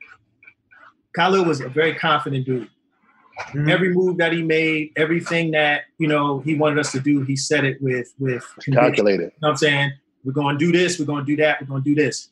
This was the first night was, I don't know. that, that we ever Wow. Seen Khalil say, "Where y'all? What hotel y'all want to stay?" I Mhm. don't know which hotel Yeah. I want to stay in. Where? Yeah. He had And- came to us with Yeah, the promoter's idea. I guess the promoter wanted us to stay in, you know, our promoters, they got a cheaper hotel over The cheap here. ones, right? that where you know all the crew is staying. So I want to move the guys. And like Shawn said, Khalil was never, never indecisive. He was always, well, this where they going. They're doing this, this where they going because I said so. And he came to us in the dressing room. It's like, you know, the promoter, you know, would save him some money if you guys did this, so forth and so on. You know, I don't I don't really know what I mean, I'm kind of on the fence. What do y'all want to do? And we were like, I mean, Kay, it's up to you. Whatever you know, what I'm saying we don't really whatever you want to do. Mm-hmm. And he picked the hotel, and unfortunately, that was the hotel where oh shit guys came in, and you know, I don't like to talk about it, so I, I'll let mm-hmm. well i appreciate talk you about it. sharing that i'm sorry All right, y'all. You know what season it is. Tis the season for spring breaking and planning our summer travel. And if you're like me, you're already in your Airbnb app trying to find which spot is right for you. Now, listen, while I'm looking to spend all this money, what I'm not doing is thinking about making money with Airbnb. See, you got to change your mind state. Make the money while you're spending the money. How you say, Laiya, do I make the money? Well, you host at your house. And I know what you're thinking. I mean, my whole house? Uh, well, no, you don't have to do your whole house. I mean, you could do a room or, you know, do the whole house. So make some money while you're spending some money this summer. I'm trying to tell you, your home might be worth more than you think. Find out how much at airbnb.com slash host. In the 1980s, Frank Farian was riding high as a successful German music producer, but he was bored. German pop was formulaic, dull, and oh so white. Frank had bigger dreams, American dreams. He wanted to create the kind of music that would rival larger than life artists like Michael Jackson or Run DMC. So he assembled a hip hop duo, two once in a lifetime talents who were charismatic, full of sex appeal, and phenomenal dancers. The only problem? One very important element was missing, but Frank knew just how to fix that. Wondery's new podcast, Blame It on the Fame, dives into one of pop music's biggest controversies. Milli Vanilli set the world on fire, but when their adoring fans learned about the infamous lip syncing, their downfall was swift and brutal. With exclusive interviews from frontman Fab Morvan and his producers Frank Farian and Ingrid Seguí, this podcast takes a fresh look at the exploitation of two young black artists. Follow Blame It on the Fame wherever you get your podcasts. You can listen to Blame It on the Fame early and ad free by joining Wondery Plus. Tired of not being able to get a hold of anyone when you have questions about your credit card? With 24 7 US based live customer service from Discover, everyone has the option to talk to a real person anytime, day or night. Yes, you heard that right. You can talk to a human on the Discover customer service team anytime. So the next time you have a question about your credit card, call 1 800 Discover to get the service you deserve. Limitations apply. See terms at discover.com/slash credit card. I do have to ask though, because I know that singing is, I at least see singing as an intimate thing. And I know that you guys are like brothers. You know, when Tariq and I are angry with each other, like the root show can still happen. Absolutely. And, you know, because I mean, we're not we're not facing each other. But how do you guys handle if if there's friction between y'all and you still have to do the intimate act of singing with each other and harmonizing? We do it because actually the funny Angry thing is, is is that music it actually supersedes everything.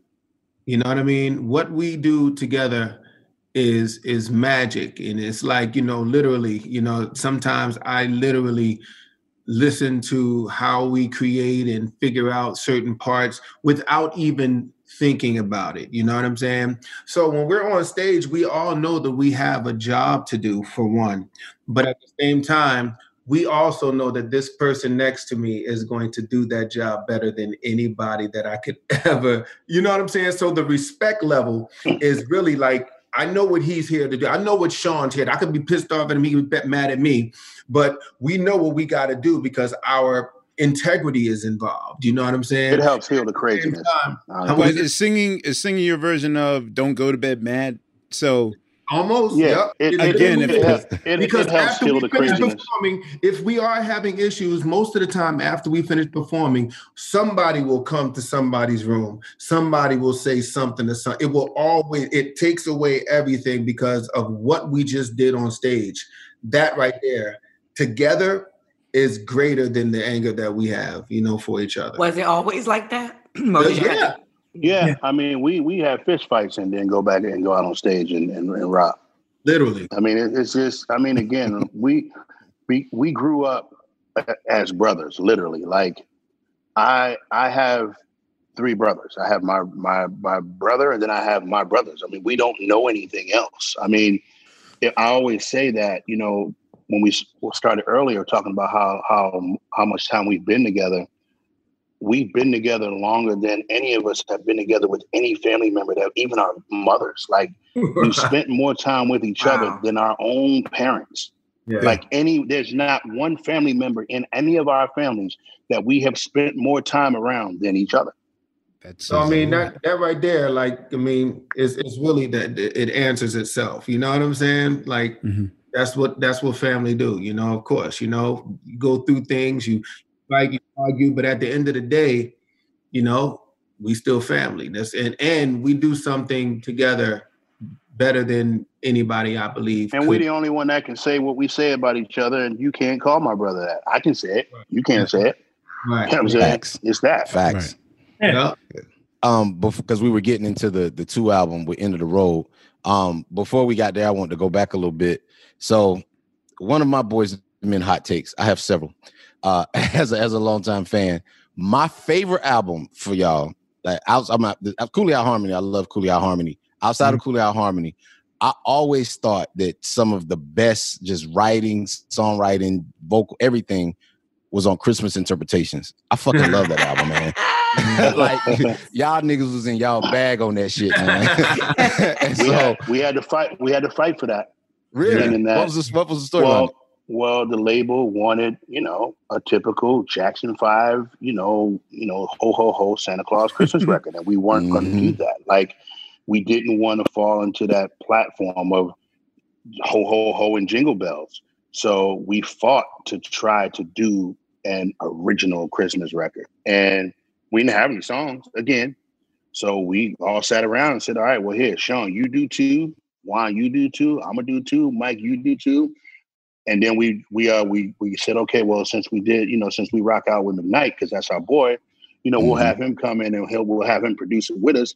And if he's got a song or two, we'll throw it on and we'll rock out like that. Everybody just wrote two songs and we just went for it. Mm-hmm. Yeah, nah, I love that because it was, you know, like hearing you say you didn't want to do just a typical, you know, jingle bells, you know, kind of Right. record. Yeah. But all the songs, I mean, they were just great songs that could have been, they could have worked year round. Like they weren't relegated. Like I would listen to that album in March. You know what I mean? Yeah. like that shit was Yeah. jamming. Yeah, you know what? That that that's a comp. I appreciate that, Fonzie. But you know, going back to a question that you you said like a little while ago, as far as like things that you that I regret. And I don't, I don't think I regret it. Just more or less, I wish that there was more emphasis applied on me and my guys' uh, ability to write music Mm. because we, we we tried our best to even even Nate and I, you know, we tried to be the next L.A. and Face or Jam and Lewis or something like that. All right.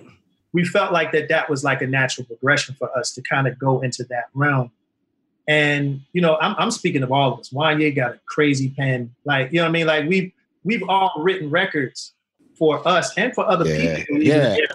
That that that you know, I wish for my guys that we were, I guess, more, I guess that that was more emphasized on. But because mm-hmm. Boyz II Men was such a phenomenon and it, it was such a juggernaut in itself, it seemed like our, our, all of our folks, honestly, to look at looking at it in retrospect, a lot of people, even down to Jheryl, who's just like Wanya said, they didn't know what to do with us. So when we were successful, they were like, "What the fuck is this?" Right. Mhm. You understand what I'm saying? Like everybody was kind of like, well, how long is this candle gonna burn? So everybody's mentality wasn't, hey, let's move these gentlemen forward to the next stage. As I look back at all the events that's happened to us and the people that came in and out of our lives, it almost felt like, let's get this money now because we, we, we don't we don't know how long this train is gonna It's last. gonna last. Mm. Yeah. So, so, so, so a lot of our folks had that mentality. They didn't, they didn't look beyond the fact that yo, Nate was a great songwriter. Yo, Juan could have been a solo artist. You know, Shawn could have did. Mike could have had. You know what I'm saying? Like they didn't go that far with us. Yeah. They just said, okay, there a moment? Let's snatch and grab, and then let's move on to the next thing. And the case in point of that is when during the Evolution album, when we came out with the Evolution album, Mhm. this was around the time the boy the boy band thing started to uh, to to come up. Mhm. So you felt, from our standpoint, you actually felt the shift of people's priorities going from us to them, like like literally. Mhm. Like Yeah. our literal budget in Motown was literally taken from us and given to 98 Degrees. Wow. Wow. Like yeah, it's real.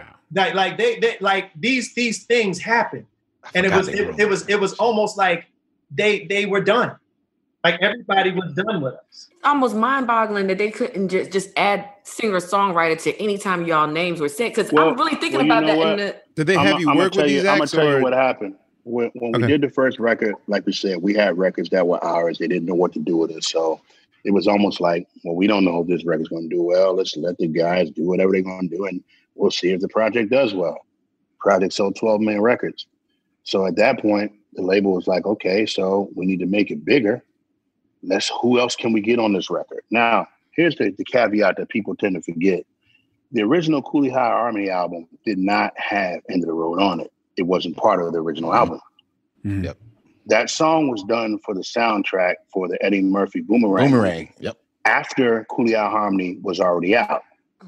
So what? If you notice, the original Cooley High Harmony album had us with the trench coat, the, uh, the, the Sherlin. coats on, the canes, and, the, and the little squares Mhm. around it. I think that original album probably might have got to about four and a half, five million records. yes that's true When they did the Boomerang deal, they did the deal to where okay, well, they can use it on the soundtrack. We'll we'll, we'll have the guys perform the song. They'll perform it. We'll put it on that set record, and then we'll also have to put it on. We'll have the rights Motown took to put it somewhere else. So they repackaged the Cooley High Harmony album because they was saw a that we were starting to have a yeah. pop.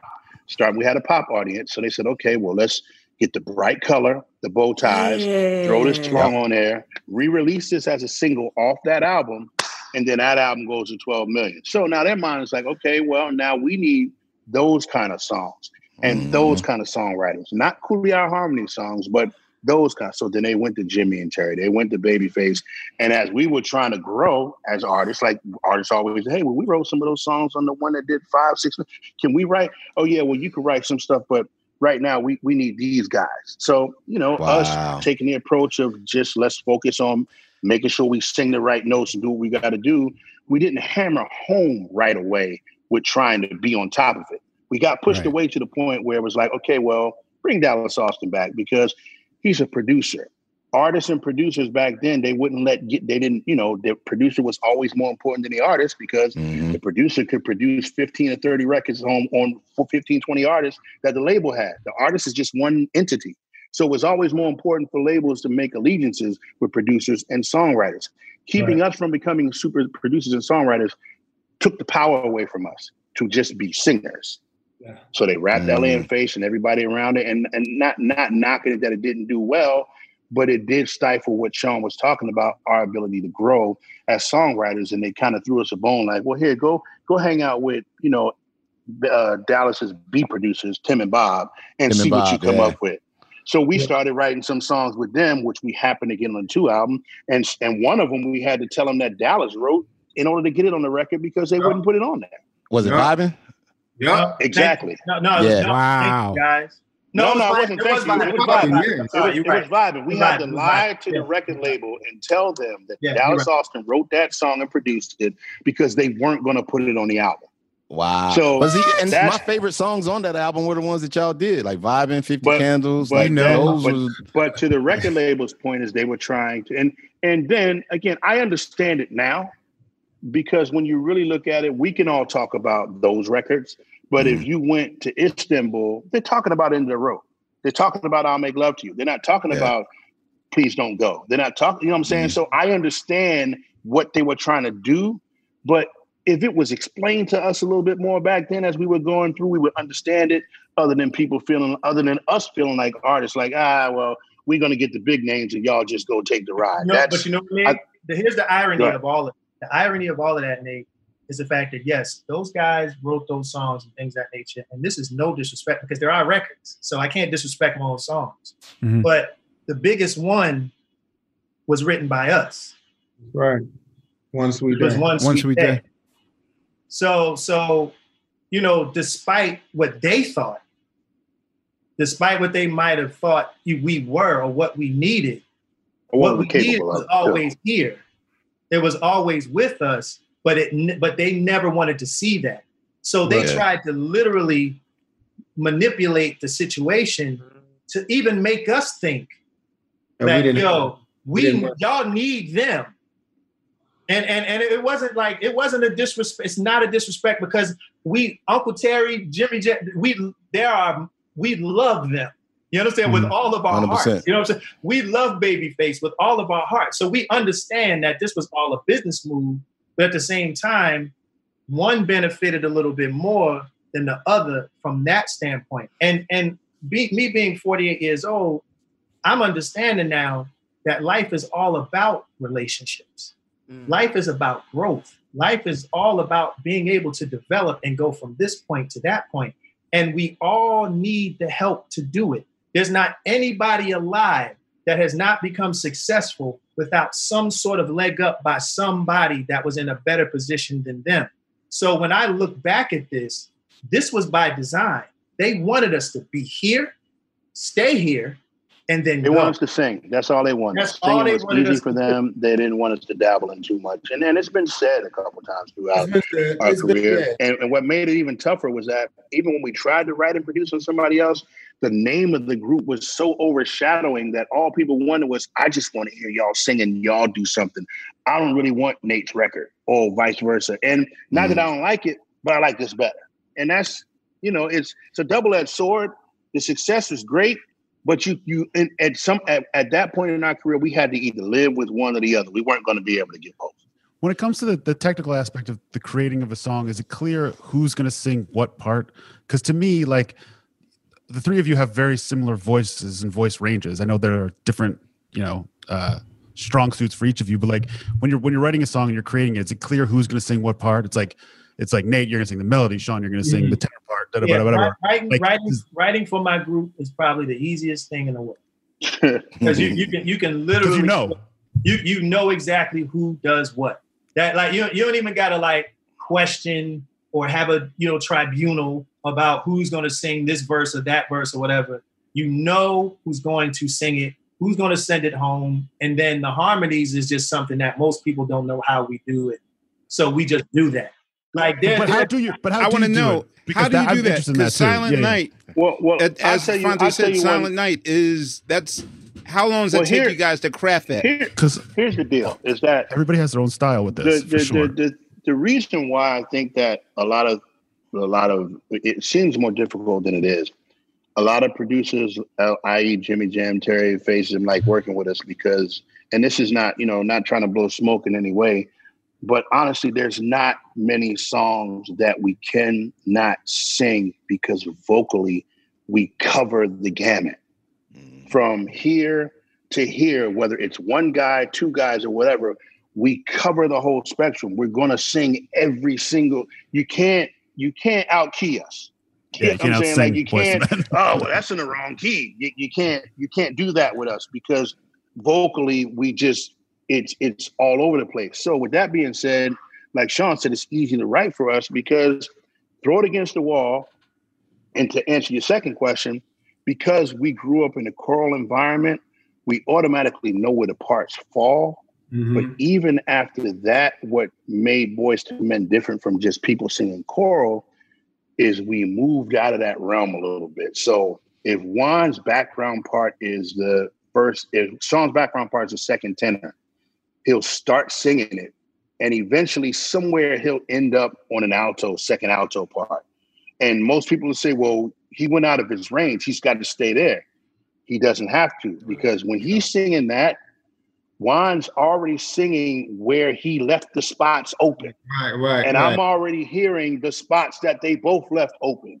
So it's just a mental And thing. you intuitively know to jump to Yes. that place. it's like you I'm gonna make it this simple. You ever have Connect Four? You know how Yeah. when you drop the thing down and they go click, click, click, click, click, click. That's pretty much what it is. Wherever that lands, you know when you drop the next one where it's got to go to. You just know where it's got to go. Hey, hey, hey, and I'm be I'll be totally honest, and that's what I was talking about earlier. It's the magic, you know. The the crazy thing is, is okay. Let's just say uh Shawn's in in the vocal booth, and I'm out in the lobby, and Shawn sings his note. Blah blah blah blah blah blah blah blah. He sings his note. When I come in and hear the note that Shawn's doing, I automatically know where I'm supposed to go. And it's not even a song that I ever heard before. You know what I'm saying? So then I'll go in and I'll do my part.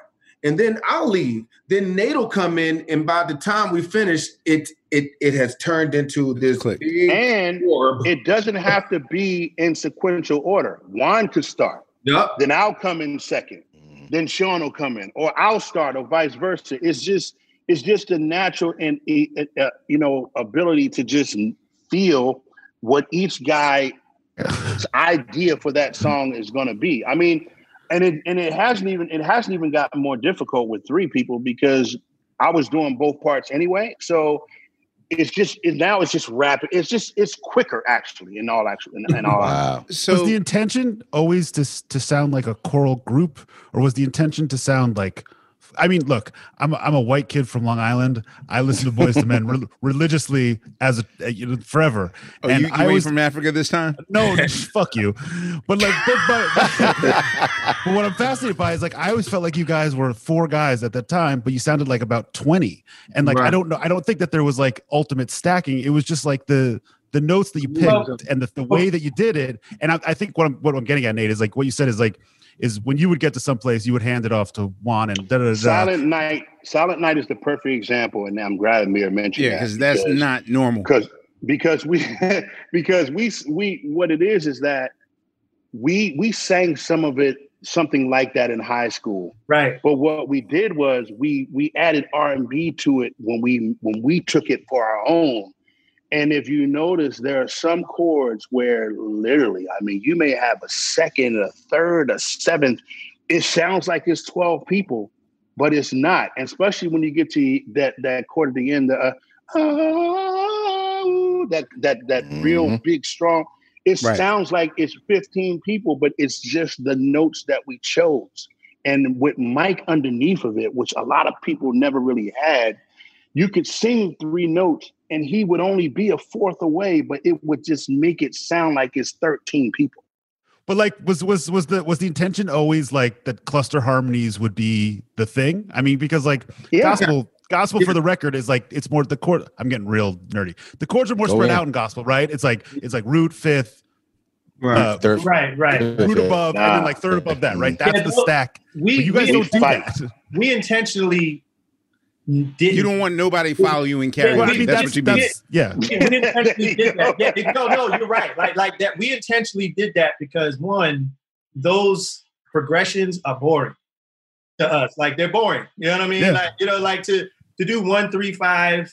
Yeah, like you know what I'm saying. If it's like, okay, we Right. can do that, but there's so many sweet spots in the seventh and then the thirteenth, and like in between, and all those other, you know, uh, uh sustained, you know, chords and harmonies and stuff like that. So those sus chords and all that. So Right. To be so so to be able to do that was always the goal. I mean, we grew up on Take Six and the Carpenters and and all those guys who did all of that stuff. So that's what we grew up listening to, even before we met each other.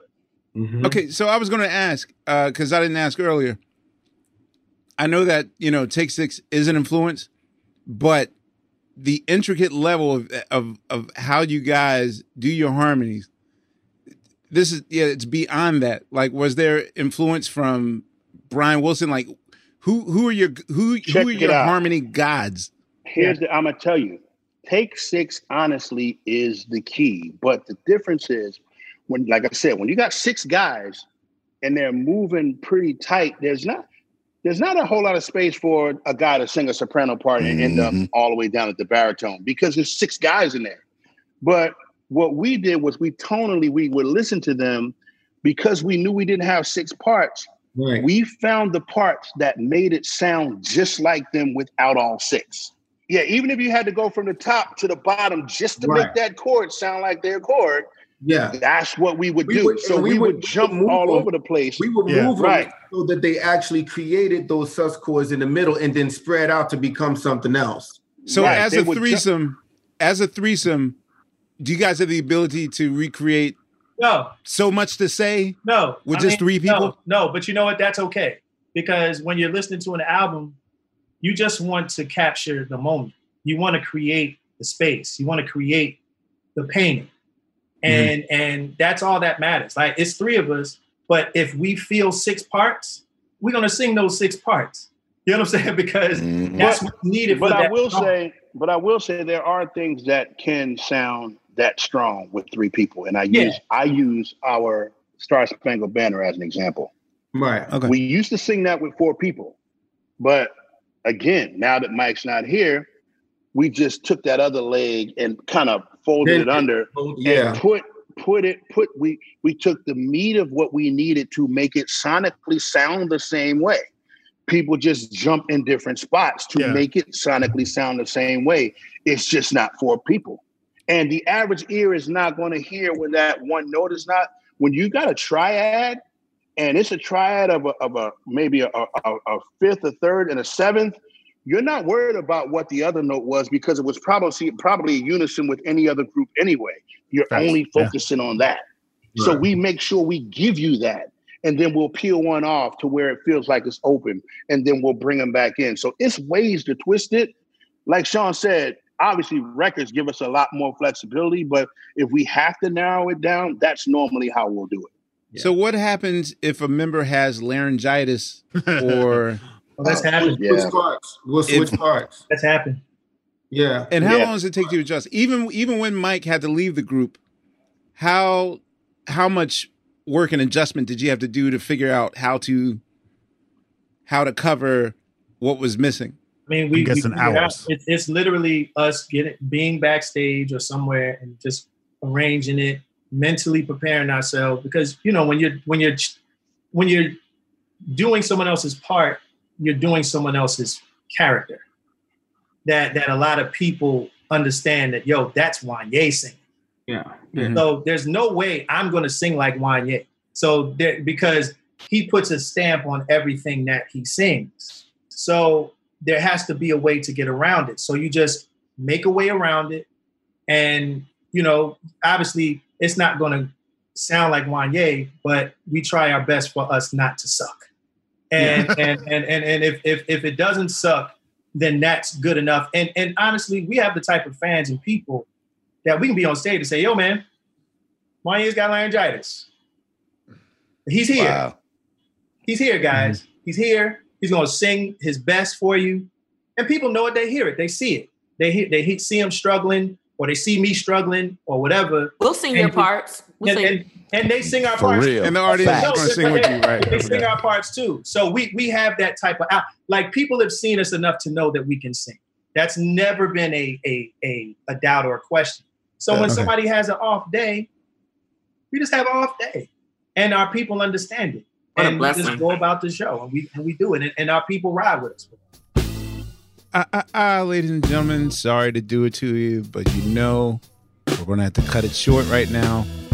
Trust me, we'll be back next week for more talk with Nate, Shawn, and Wanya, Boyz II Men, Questlove Supreme. All right? Come next time. See ya.